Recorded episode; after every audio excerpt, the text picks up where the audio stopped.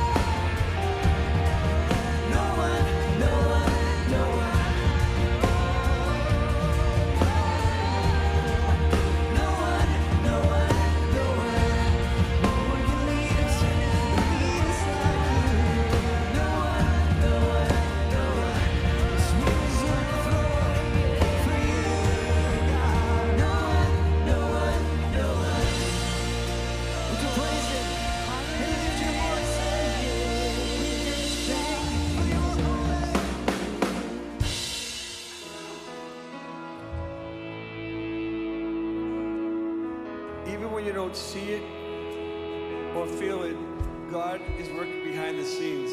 Because it says in Philippians 1, verse 6, And I am sure of this, that who that he who began a good work in you will bring to completion at the day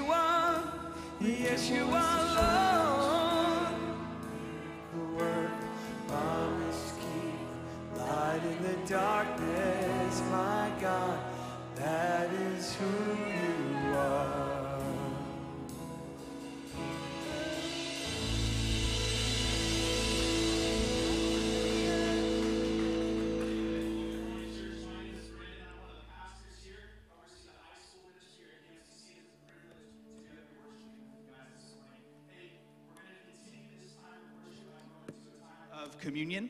So if we look into the Gospels, we see that Jesus is with his disciples. This is this last supper that he's having before he goes and he, he uh, dies on the cross for our sins. And so he takes this piece of bread and he breaks it and he gives it to the disciples and he says, Take this, for this is my body. He takes the wine and he, he, he passes it around, and as they drink, he says, Drink this. And he says this, he says, Do this in remembrance of me. Now, when we think about communion, this should be a time for us to remember. Romans 5 says, God demonstrates his love for us that while we were still sinners, Christ died for our sins. You see, this is a time for us as we take communion, as we take the bread, as we take the wine, we remember what Jesus did for us.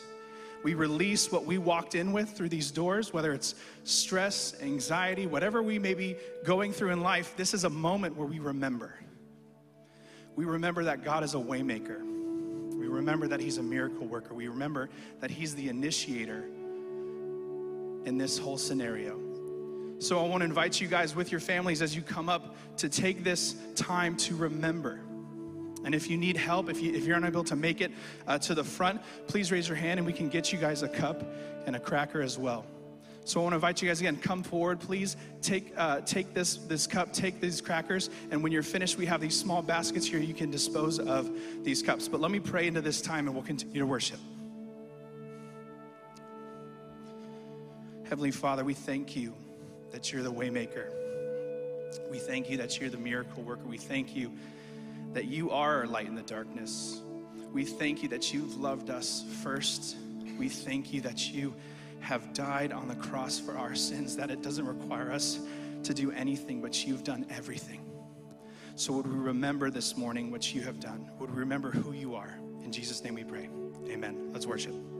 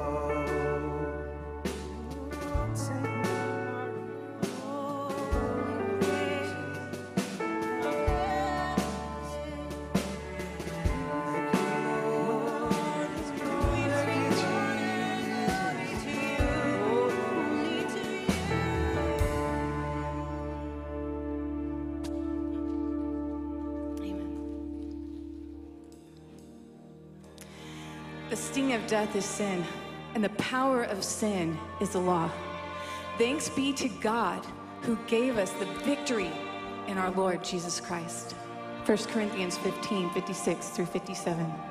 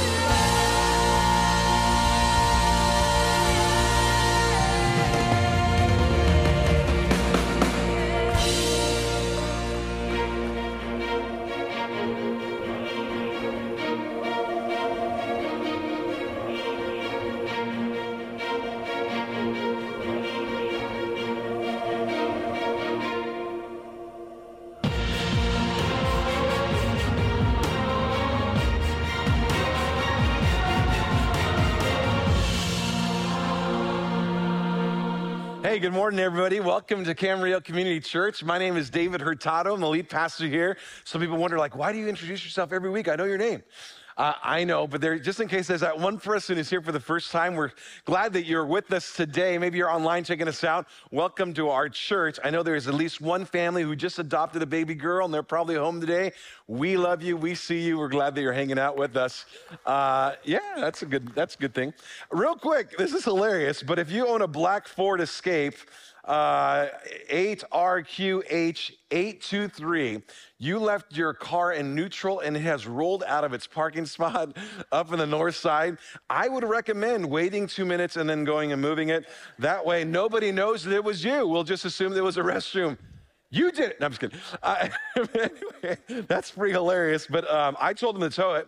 And so if it's not there afterwards, that's, I'm just kidding. But anyway, welcome to Camarillo Community Church.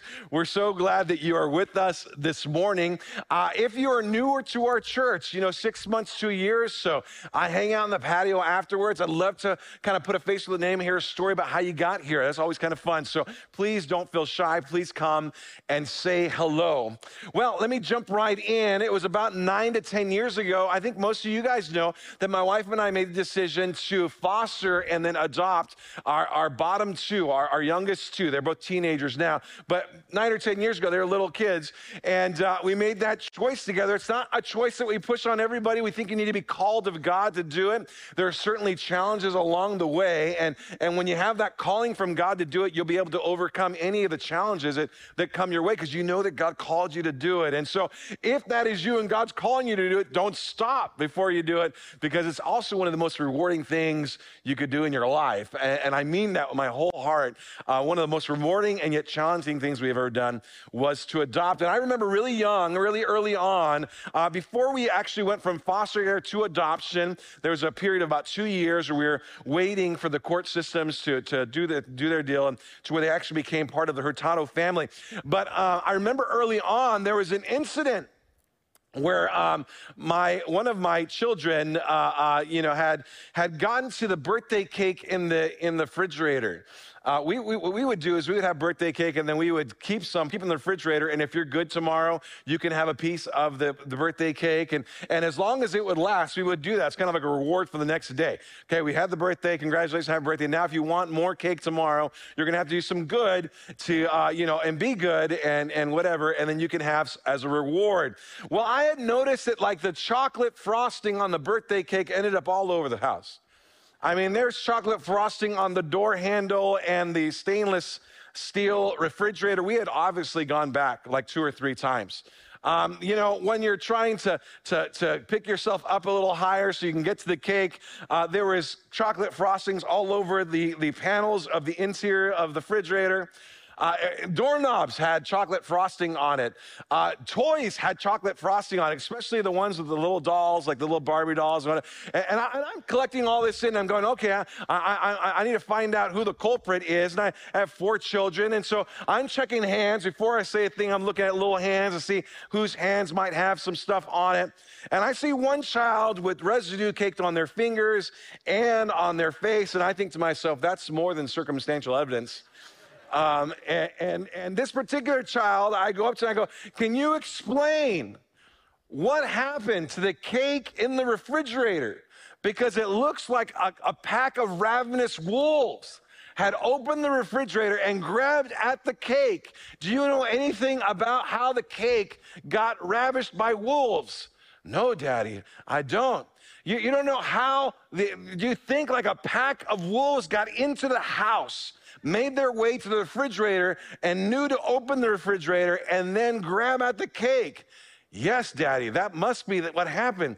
And I said, Well, here's what I don't understand. Like, how did the, rav, the pack of ravenous wolves, how did they get in the house? Like, how did they? Oh, we had one of those screen door things. The steel screen door, they opened that door. And then they, they, the front door, which has a lock attached to it. Like, how did they get past those two doors to get into the kitchen, to open the, the refrigerator door, and get to the cake so that the ravenousness of the wolves could get to it? How did that happen? And this child goes, Donovan opened the door. my, my oldest son, uh, unaware that, that she had like dried up chocolate frosting all over her mouth and face as she's saying this. Now, I normally don't rat out my kids on stage, but I will just say that it's my youngest one, and her name happens to be Heaven spelt backwards. And uh, she actually will be featured this month on our video. So later today, you will see her. Now it's nine, ten years later, of course, and it's probably my most favorite video that we've done thus far as far as announcements are concerned.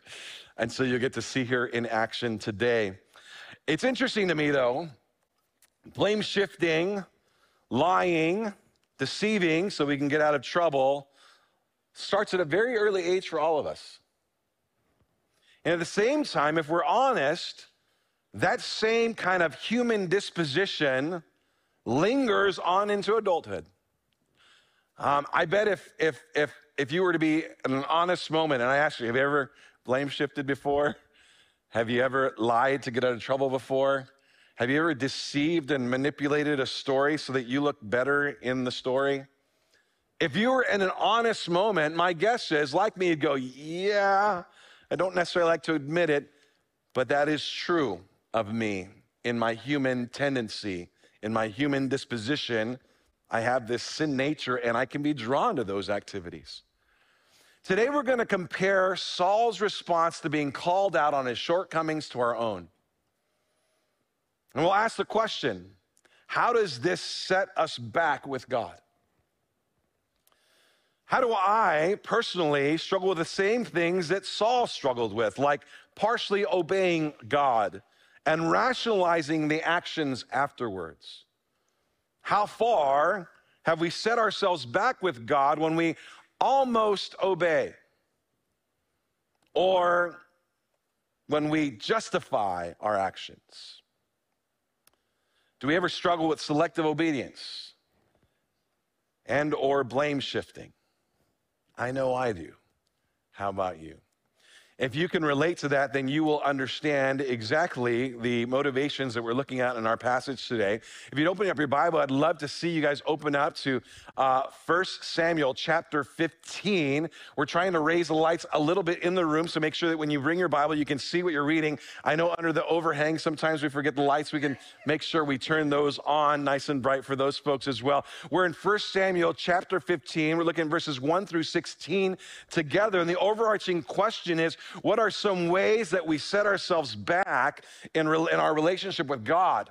What are some ways that we set ourselves backward in our relationship with God? And the first thing we're going to see is we, we fall into the trap of selective obedience. I don't know if you've ever done this in your life. I know I have. Uh, what are some ways that we set ourselves back, take a step back in our relationship with God? Well, we, set, uh, we fall into the trap of selectively obeying. Uh, selective obedience.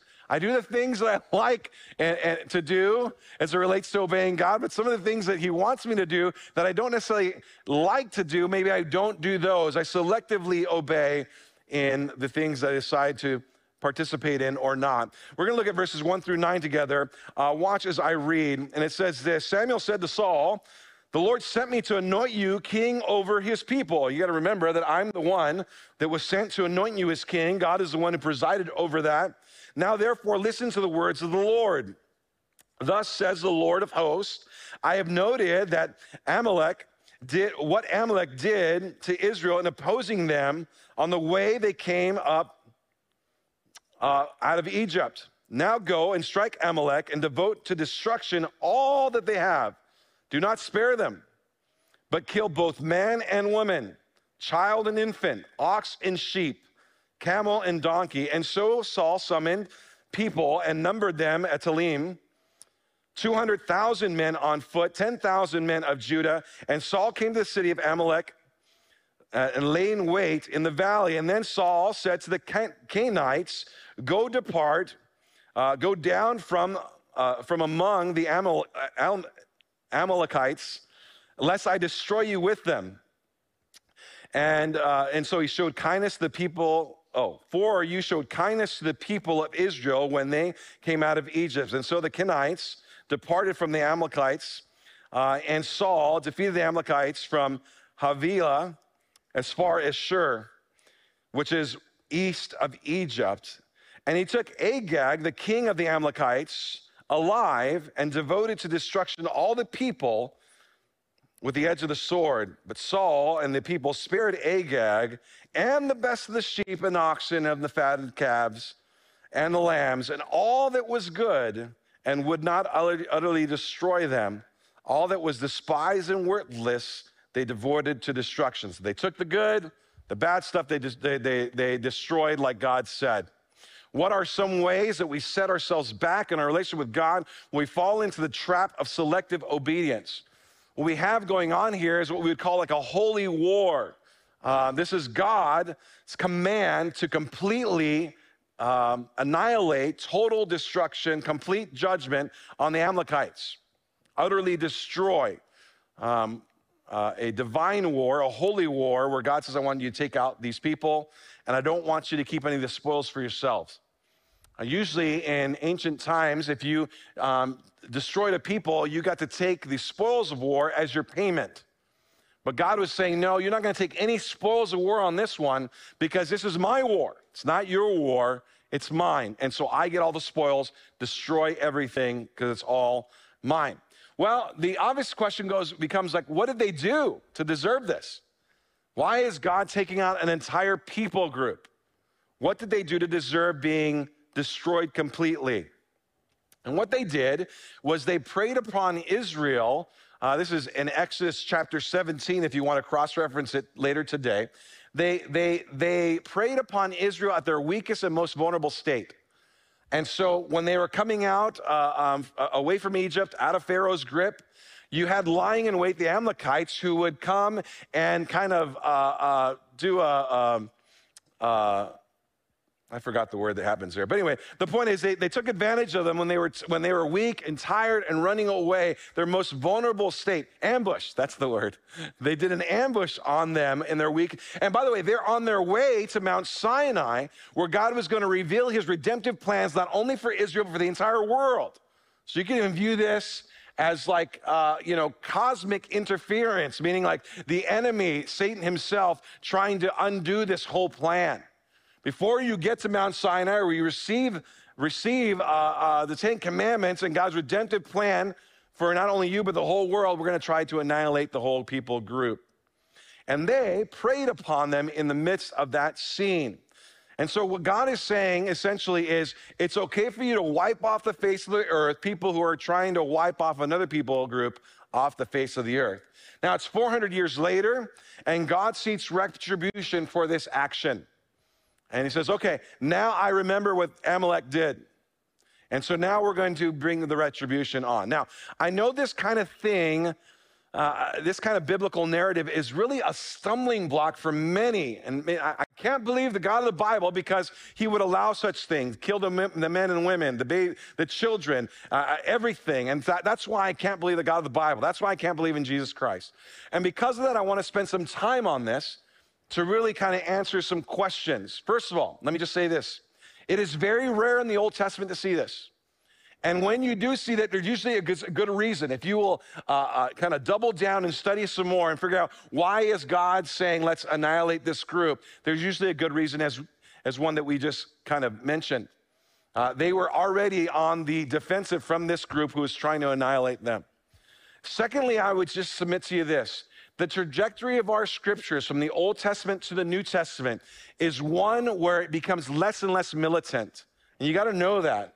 So, our scriptures, Old Testament to New Testament, by the time Christ comes along, he says, turn the other cheek, which you can make the argument that it's very uh, pacifistic in nature. There, uh, a lot of our early Christian uh, writers were pacifists because they took what Jesus said literally.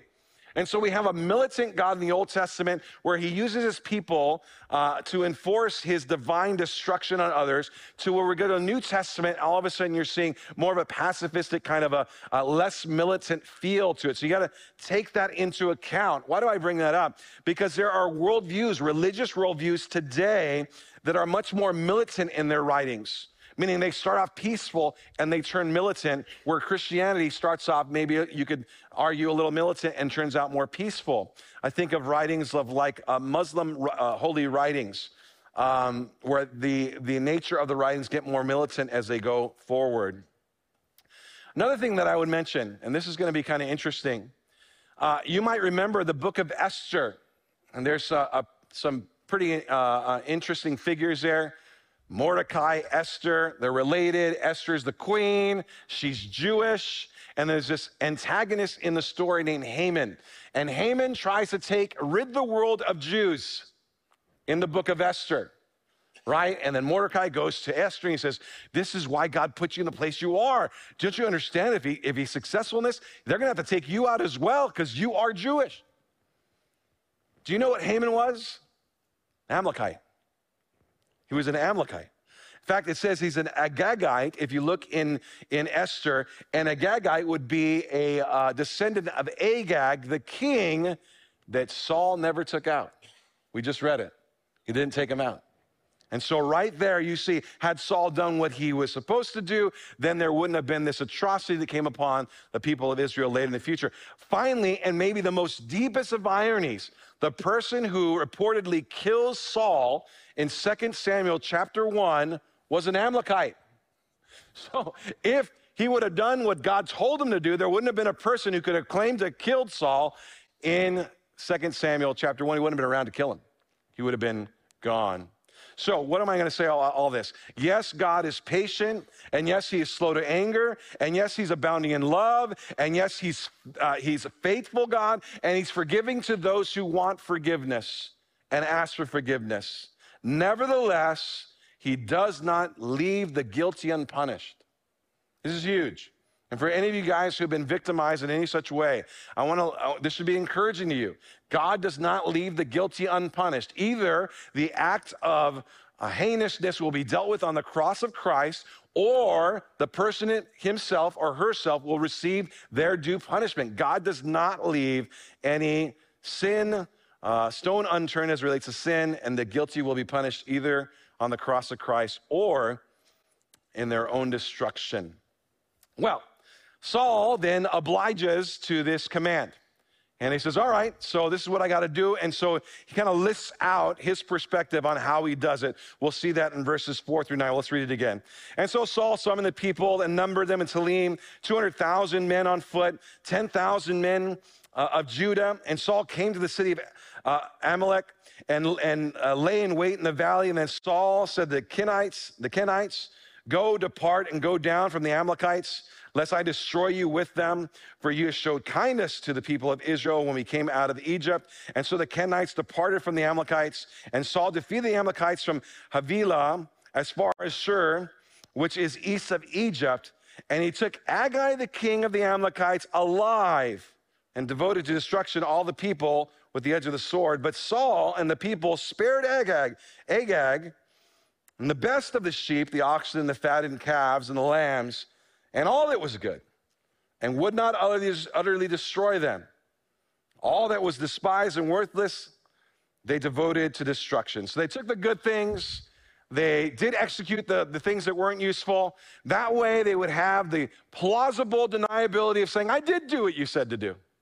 I did do it, and so um, I have an excuse if there's a problem. So he gives mercy to the Kenites because they did the opposite of the Amalekites. They actually helped them on their way out of, of Egypt. Took the king of uh, the Amalekites alive, which was not what he's supposed to do. Kept the, the, the best the sheep, the oxen, the, the, the lambs, everything that was good, he kept some for himself, which I would, that's where I get the idea of selective obedience. I'll do partially what you said to do, but then I'm going to do what I want to do with the rest of it. Uh, I, I, mean, I deserve something in here. I mean, I'm the one who took them all out. And so uh, the way this works is, uh, you know, we take them over, and then our payment is the spoils of war. The only problem is it wasn't his war, it was God's war. And so God said, I want the spoils for myself. And the way you're going to do that is annihilate everything so I have the spoils of war. Selective obedience. Kept the good stuff, got rid of the bad stuff, could still say, But I did do what you told me to do. Well, in response to selective obedience, we often place ourselves in a position where we have to justify our actions, which is what we're going to see with Saul. What are some ways that we get uh, we set ourselves back in our relationship with God? Well, number one, we fail to we fall, I'm sorry, into the trap of selective obedience, and then we follow that up by justifying our actions. Well, what am I going to do now? I just fell in this trap of selective obedience. If I'm called on the carpet, well, I know what I'll do. I'll rationalize this. I'll justify my actions. And if you're like me, then you understand that as a human condition that we all struggle with. Let's look at this and how Saul does this, and starting in verse 10. It says this And the word of the Lord came to Samuel I regret that I made Saul king. Why? For he has turned his back from following me, and he's not performed my commandments. And Samuel was angry, and he cried to the Lord all night. And Samuel rose early to meet Saul in the morning. He was told that Samuel, uh, and it was told Samuel that Saul came to Carmel. Behold, he set up a monument for himself and turned and passed on and went to Gilgal. And so Samuel came to Saul, and Saul said to him, Blessed be you to the Lord. I have performed the commandment of the Lord. And, Saul, and Samuel said, What is the bleating of sheep that I hear in my ears, the lowing of the oxen that I hear. And Saul said, They, you might circle that, highlight that, underline it, they have brought them from the Amalekites. For the people spared the best of the sheep and the oxen to sacrifice to the Lord your God. You could underline that one. And the rest we have devoted to destruction. And then Samuel said to Saul, Stop. Stop. I'm done. I, take it as a sarcastic, stop, I'm tired of the spin. Stop what you're saying. I'm done. What are some ways that we set ourselves back in relation with God? We follow our selective obedience up with justifying our actions. We justify our actions. First of all, let me ask this Is there anybody in the room in your Bible where it doesn't say, I regret, when he's talking about, uh, I regret making Saul as king? Does anybody have, I repent of making Saul as king? If you have a King James Version, you'll actually have in there, instead of I regret making Saul king, I repent of making Saul king. Um, anybody? Anybody have that? That's good. Keep the ESV, it's better anyway. Uh, anyway, so yeah, but there are some translations that say repent versus regret. Repent is the idea to change one's mind, to turn around and go in a different direction. And, and so, how could it be said of God that he would repent? Well, we'll get to that in a second. First, he says, I regret this for two reasons. Number one, because he's turned his back from following me. Number two, because he's not performing my commands. He didn't do as I commanded. And then he says, I regret and I repent of this. Um, how can the God of the universe, who never changes, the same yesterday, today, and forever, how can that God repent of anything? And this is what I would call, uh, this is what is called an anthropomorphism. Uh, it's the idea of attributing a human characteristic or a human behavior to God. Let me explain to you in your own human terms what's going on with me. I regret this. Um, he's not just a God in heaven who's sovereign, checking off boxes on what happens. Well, I knew that was going to happen, check. I knew that was going to happen, check. Uh, of course, I knew everything, so check, check, check. No, no, he, he's emotionally involved in this, and, and this hurts me. Like Saul hurt me as God when he did this. And so I regret it because this actually hurt God. That is Saul's disobedience. In fact, this affects Samuel so greatly that he leaves angrily and he prays all night long. And he wakes up in the morning, he says, I'm going to go find Saul and confront him. He, he's hurt because he's talked to God, and God says, I, I regret this, and I feel, and then Samuel feels the anguish of God. So Samuel, in a righteous anger, is now feeling the same anguish of God. The irony here is that's how God and Samuel feel. But when they come to find Saul, he's got a completely disposition. He's got a completely different read on the whole situation. I mean, we go back to verse 13 and we see it where it says, And Samuel came to Saul, and Saul said to him, Blessed be you to the Lord. I have performed the commandments of the Lord. And he probably really believed it. Like I did what God told me to do. And Samuel said, What then is this bleating of sheep I hear in my ears and the lowing of the, of the oxen? What, what do I hear? And then Saul comes back with, Well, they brought him. The people brought him from the Amalekites. And I'll tell you why. Because I've spiritualized this thing because they kept the best of the sheep so we can sacrifice it to the Lord your God. And then when it's good again, it goes back to we. And the rest we have devoted to destruction. So here's the thing. I did the command of God. Well, what's this all, the, all this all this noise I hear of animals? Oh, we just kept the good ones so that we could sacrifice them to you. Plausible deniability, right? And by the way, I wasn't the one who brought them. It was the people who brought them. But the rest where we destroyed, we did it. I'm involved in that one because that's good. You ever done that? I mean, some of it feels like parenting a child a little, right? Like our kids do this all the time. And, and then we realize we're just a, an older version of our kids, right? Where, we, where we, we can spin things in the right direction and we can make it look like our motivation was right and everything was fine. And yet the whole time, he has disobeyed God. God and Samuel have a disposition of sorrow, great grief, regret. They come to, to Samuel or they come to Saul and they find something different. First of all, he's built a monument to himself. You know, I think of I think of monument. I think of like a statue outside of a stadium. When you go to like let's say a baseball stadium and you see statues of the of the greats of old, you know, like you know, I was thinking of a certain stadium, like like the Willie Mays or uh, you know Willie McCovey or or Juan Marichal. You guys don't know the, those names because you don't know good baseball. But anyway.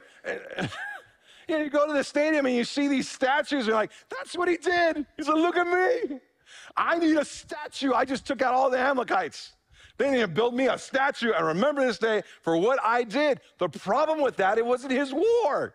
It was God's war. And here he is taking the credit of it. Saul comes, or Samuel comes to him, confronts him on it, and he blame shifts uh, um, uh, he, he says, I've done everything God told me to do. He actually believes it, which tells us something about our own pride and how it leads to self deception. In our own pride, we can actually make ourselves bigger than, and all of a sudden we, we, we're deceived on how even the thing played out. I believe he actually thought he did everything right. He blames the people, not himself. This is the how did the wolves get in the kitchen? Donovan opened the door. it's blame shifting, right? Uh, uh, we all do it, right? Includes himself in the obedience parts. The rest we utterly destroyed. I was involved in that. Justifies his actions by making a spiritual excuse. Well, we just kept the good lambs, the perfect ones, because we wanted to sacrifice them to you. Or is that just what you were going to say if you got called on the carpet? I would take the manipulative route on that. And then there's the biggest Freudian slip of all. Did you catch it? Go back to 15, verse 15. Uh, and, Saul, and Saul said, They have brought them from the Amalekites, for the people spared the best of the sheep and the oxen to sacrifice to the Lord, who? Your God. What is he saying? Not my God, your God. You talk about a Freudian slip. Who was Saul's God? He was his own God. That's why he's building monuments to himself. So clearly, unbelievable Freudian slip saying, you know what? Hey, we did this all for your God, not my God, but your God. After hearing all that, Samuel says, just stop. I'm done. I'm done with the spin. I'm done with all of it. Which brings me to the big idea partial obedience is disobedience. Partial obedience is still disobedience. Partial obedience is disobedience, and yet God is never scared of our failures. Partial obedience is disobedience, and yet God is never scared of our failures. So clearly in our text, all about Saul who almost obeys, and all of us probably go, Yeah, I've done that before. Almost obeys and then gets called on it because partial obedience is disobedience. But why did I add the part about, but God is never scared of our failures? What's that bit all about? Where do we see that in the text? And, and I would just tell you that when applying certain timeless principles in the Old Testament, you're going to have to, especially in this narrative, you're going to have to compare Saul to David on some of these things. And I've mentioned this in the past weeks, if you were here, that Saul does some atrocious things. There's no question. He doesn't follow God, he partially obeys. When he's called on it, he doesn't seem to repent completely or genuinely. We'll see next week that he has some kind of uh, uh, verbal uh, acknowledgement, but is it true repentance? And then you have David, who seems to have the heart of God. In fact, it's said that, that, he, that he's a man after God's own heart. But here's the difficulty between the two of them David's going to do some more atrocious things than Saul ever did. Like he's gonna murder a person to cover up an affair that he had. And so that he can take the woman on as his wife.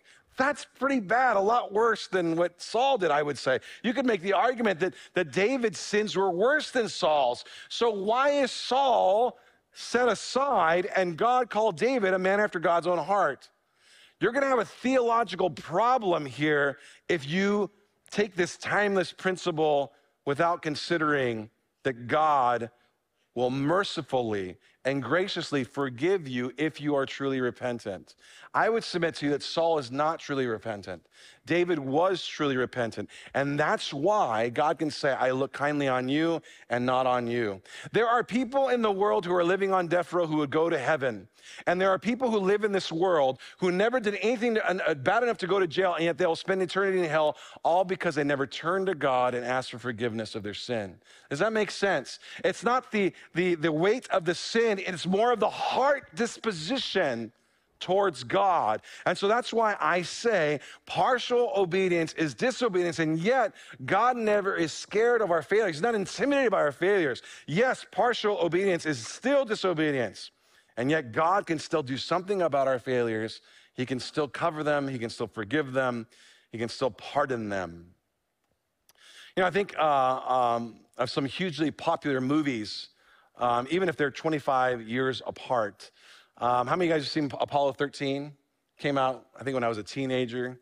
Uh, and then recently, Hidden Figures. It's another movie that came out. Both uh, uh, movies centered uh, uh, different storylines, but they center on the idea of, of getting space shuttles back from space back to Earth.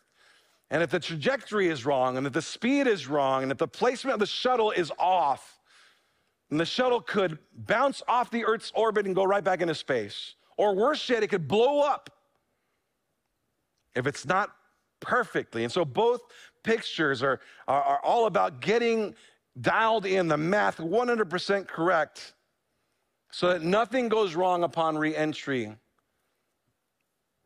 Nothing goes wrong. Why? Well, because it's an exact science. It's an exact science. And so it has to be perfectly planned for it to work, or disaster will come upon it. It's nice to know that God doesn't exactly work that way. You see, if our life's trajectory is off, it doesn't bounce off his master plan and he doesn't burn us up straight right after we've committed a failure. It's true, spirituality is an exact science to a certain extent. Right is right, wrong is wrong. But you have to leave some space for the grace and mercy of God. That when we are off on our trajectory, God can still pardon us along the way. That's why I say partial obedience is disobedience, and yet God is never scared of our failures. How many of you would stand arrested with this text today, like me? Have I ever selectively obeyed something that the Word of God had said in my life? Yes. Have I ever blame shifted when I was called on the carpet for something that I did wrong that I know is not the will of God? Yes. Have I ever used a religious rationale to justify or rationalize an activity that I shouldn't have been doing? Yes. And so, what's the difference between what happens to Saul and what happens to me? The difference has to be, has to be the heart disposition. I come back to God and I say, I'm so sorry for my sin. I'm sorrowful. I repent. I turn around for my sin. And God says, I can forgive you. I can forgive you. On a side note, let me just say it, tell you what scares me about the affirming church and the LGBTQIA plus issue, same sex attraction. Can God forgive it? Heck yes. God can forgive anything based on the work of Christ on the cross. But if we tell people, we just affirm that it's not a sin and, and, and it's not a problem, then there's no forgiveness. That's the worst thing you could ever do to a person. So everything's fine, don't worry about it. No, no, no, no. There, there's something wrong, but God can forgive it. That's the solution. Rather than just saying, oh, no, nothing's wrong, don't worry about it. We just affirm that everything's fine. That's, like the worst thing you could do to a human being. You're cutting them off from the grace of God when you do that. We say, yes, we believe the Word of God, and we believe biblical morality is stated in the scriptures. But when we all, all of us, all have fallen short of the glory of God, when we all fall short, we rely on the work of Christ on the cross, and that's available to you no matter what you've done, no matter what you've done.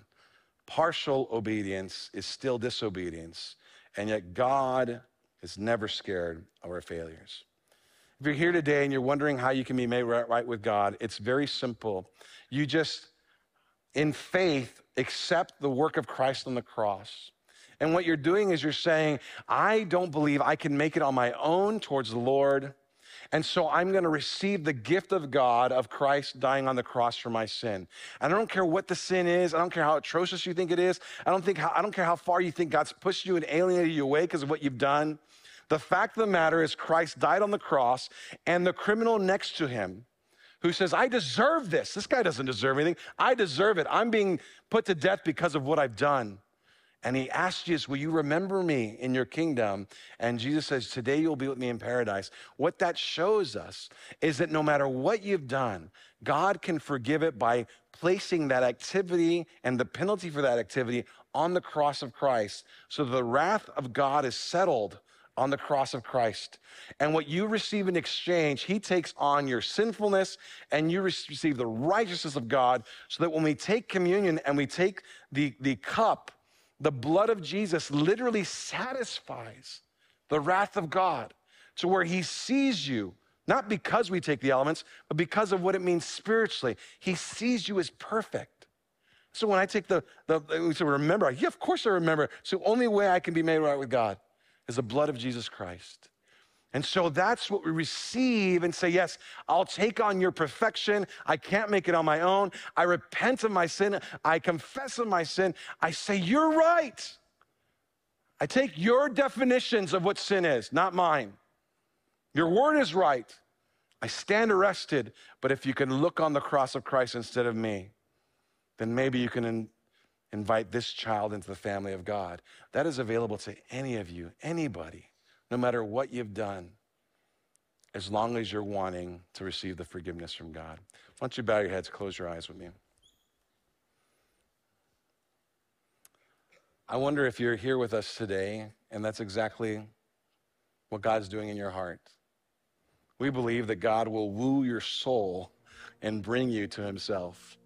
And that can happen the first day you get here, and it can happen a year after you've been here.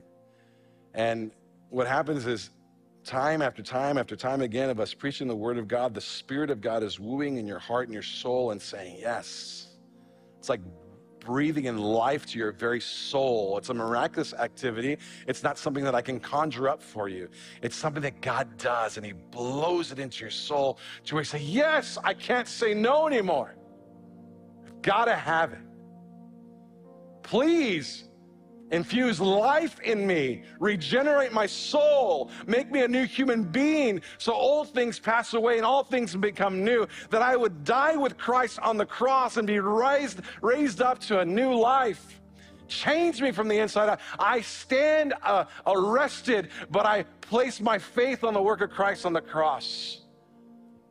If that stirs in your soul, and I believe God is moving in you, and you might be at the very cusp of a changed life. That you would be changed from the inside out, washed, clean, forgiven, pardoned on a new trajectory that is a perfect trajectory towards Jesus Christ. If that's you, you say, That's me. Lord, come into my life. I confess, I repent, and I want your son. And I, from this day forward, am going to try my hardest to live for you. And when I mess up, you will forgive me over and over again, as He has for everybody in the room. Is that you? Are you here today? If you'd like me to pray for you and that's happening in your heart right now, would you just raise your hand? Anybody?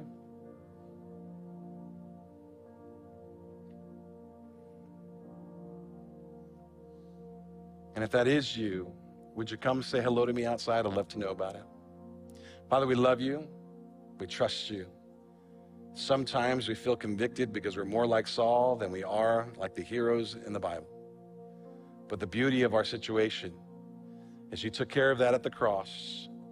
You didn't come for perfect people, you came for imperfect people. And you're still in the business of changing us, changing our lives. So we trust in that. Thank you for it. In Jesus' name, amen. Thank you, Pastor David. So, um, most of you know who Patty Patricia Neednoggle is. She's one of our missionaries, and she's um, going to be heading to Brazil here in two weeks. And so I invited her up here uh, just so that we could uh, introduce uh, t- to you guys and ask you to pray for her. Uh, she's going to be going and doing some master training with women leaders in churches. And um, those leaders then will go back to their cities and their villages and train the women in their ministries.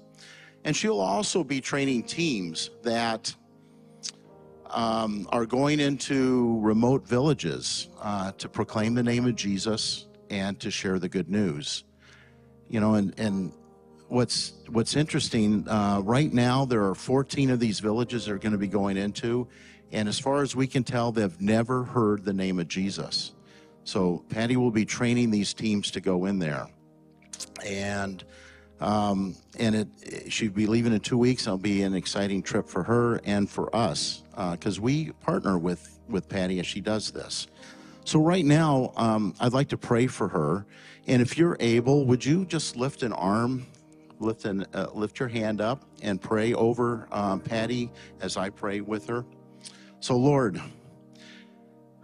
What a good God you are that you've raised up men and women that will go into the world and, and share the good news, the gospel. And we'll train people to do that all through the world, to even remote villages. And right now, I pray for Patty and her team. Would you bless them? Would you give them safe travels? Uh, would you give them all that they need to do this training well? And uh, Father, we, we do pray for those that will receive this training, that they would uh, be able to take it and use it, and that you would work through them in the mission that you're doing. So, Father, we pray all this in Jesus' name. Amen. Amen. So, um, Patty has a table out on the patio. You'll get to come. Uh, I encourage you to come to the, that table and talk to her. Um, a couple things that she'll have there. One is uh, a card with some of these uh, people that she's training, the names of them, and you can pray for them over the next four weeks. And also, you'll be able to write a, uh, a message to them, and Patty will take those uh, to them, and you can encourage them. You can tell them um, how much you're praying for them and how important their work is. So, if you would do that, that would be that'd be great. Uh, I just highly encourage you to go ch- stand and talk to Patty and and uh, get to hear all the things that she's doing. So, thank you so much, Patty, for being up here. So you'll also have that opportunity to support those um, those leaders that are coming by name. Uh, you can help support sponsor them, and um, when you're supporting uh, them, just realize that Patty is one of of a number of missionaries that this church supports. In fact, uh, 10% of, of, of our budget goes to these missionaries so they can do work here in this community and around the world. So, because of your generosity, we've been able to support many missions going on uh, throughout the world. So, um, so because this church is such a generous church, um, we I just want you to realize that in your giving, that's really a worship, uh, a type of worship for to God. That you're saying God is more important than than even your budget. You are you're giving out of a generous heart to him because he is generous to us and that is worship. So there's three ways to do that. You'll see that on the screen how, to, how you can do that. And uh, i just encourage you to take advantage of one of those ways to be able to give this this week. Also um, we have a video that's going to show um, what's coming up uh, this week and in the weeks ahead. And I understand this is one of David's favorite videos, so pay attention. Camp CC, I'm Nevaeh Hurtado and I'm part of the middle school ministry, and I'm glad that you are here with us today. If today's your first time with us, welcome. If it's your second time with us, glad you're back. If you're a first time guest, we have a $5 Starbucks gift card for you. All you do is grab a connected card, fill it out both sides, and take it to the welcome counter in the lobby. Or scan this QR code with your phone's camera and let the welcome counter know you filled it out digitally. You can also let us know how we can be praying for you on that card as well. If this is time number two for filling out a connection card, we have a $10 gift card to In N Out Burger. Just let us know it's your second time at the welcome counter and it's going home with you. We will also invite you to our all you can eat dessert with our pastors, elders, and staff. If you're watching online, go to campcc.net slash next steps. There are many great things coming up at Camp CC. Be thinking about who you will invite to join you. August 11th through 14th, Middle School Catalina Summer Camp with kayaking, snorkeling, hiking, games, prizes, and more on the island of Catalina. August 6th is the last chance to reserve your spot because you leave this Friday. So don't wait. Register now while space is available at campcc.net slash Catalina or for more info, contact Jacob at campcc.net. Sunday, August 13th, special guest artist FFH will be playing in both gatherings. Wednesday, August 16th, worship night at 7 p.m. These are powerful nights encountering God's presence. They continue to grow, so get here early to grab a seat and watch God move. And kids, you don't want to miss this. Earth to pre-K is PJs and popcorn. Come in your pajamas and eat, eat, eat. And K through 5th, back to school bash with worship, scavenger hunt, and root beer float. This is a night that the whole family will enjoy. September, growth groups are kicking off next month. This is a great time to connect with others in our church. It feels like a family as you do life together. Sign-ups coming in September. If you can't wait, email Jim Moyer at campcc.net or go to campcc.net slash groups. Sunday, October 8th, Ryan Stevenson in concert at 7 p.m. Camp CC welcomes Dove Award winning and Billboard charting artist Ryan Stevenson. You know his hits such as Eye of the Storm, Amadeo, and The Gospel. And co-writing TobyMac's Grammy-nominated number one song Speak Life. Tickets available on our website. October 20th through the 22nd, Women's Retreat. Ladies, you can now sign up for the Women's Retreat held at Mount Crags in Calabasas at campcc.net slash women. For more info, connect with Allison at campcc.net.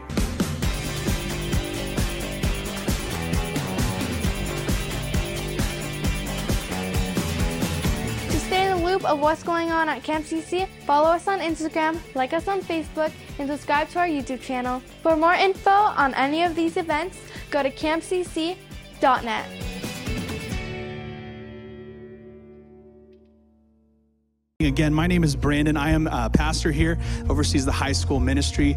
Um, you know, as a father of four kids, seven and under, I'm pretty familiar with selective obedience. Uh, that's kind of my world, that's what we live in. Uh, also, as a father of four, I become more aware of my own selective obedience. So I'm thankful that we have a God who loves us despite that. Um, and it helps me become a better father to my kids and show them that same love. Um, so if there was something um, out of this message that you guys got, I would encourage you guys go to your friends, go to family members, share that with them, invite them here. This we'd love to see them next weekend. If you're new, we'd love to see you guys out at the table. Uh, fill out a welcome card. We can get to know you guys better. Um, now, as your high school pastor. It would be a shame if I didn't take advantage of me being up, up here on the stage and not drop a shameless plug, okay? We have an incredible high school ministry. These students are something very special. I've had um, a number of years doing youth ministry, and so to see this group and how they interact with the Lord and how they worship and how hungry they are, it's something special to behold. And I've only been here for two and a half months, and I'm already proud of this group. Now, we have a good problem, and the problem is we are understaffed. We don't have a lot of leadership uh, on our midweeks, on our Sundays, and we're looking to grow that because we want to make sure that we love these students well. And I'm only one person. I can't reach 55, 65, 75, even up to 85 students that we've had on these Wednesday nights. So we are recruiting actively. We need older spiritual brothers, we need older spiritual sisters older spiritual fathers and mothers, aunts, uncles, grandparents, whatever you want to call it, we need you guys to come and love on these students. You know, when I think of this generation and the next generation, they're not the church of tomorrow, but they're the church of today. And so it's our job as a church to come alongside of them, to come alongside of them and lift them up because they are going through such a maze. If you look, it doesn't take long to look on social media and see that they've got a lot to face. They got a lot to deal with. So please come see me out on the patio. I'd love to meet you guys if you are interested in joining. We need life group leaders. We need auxiliary support. We need tech support. We need everything. So please come in and, and see us. That being said, we want to invite you guys out on the patio for donuts and coffee. We'll see you guys next week. Have a great weekend.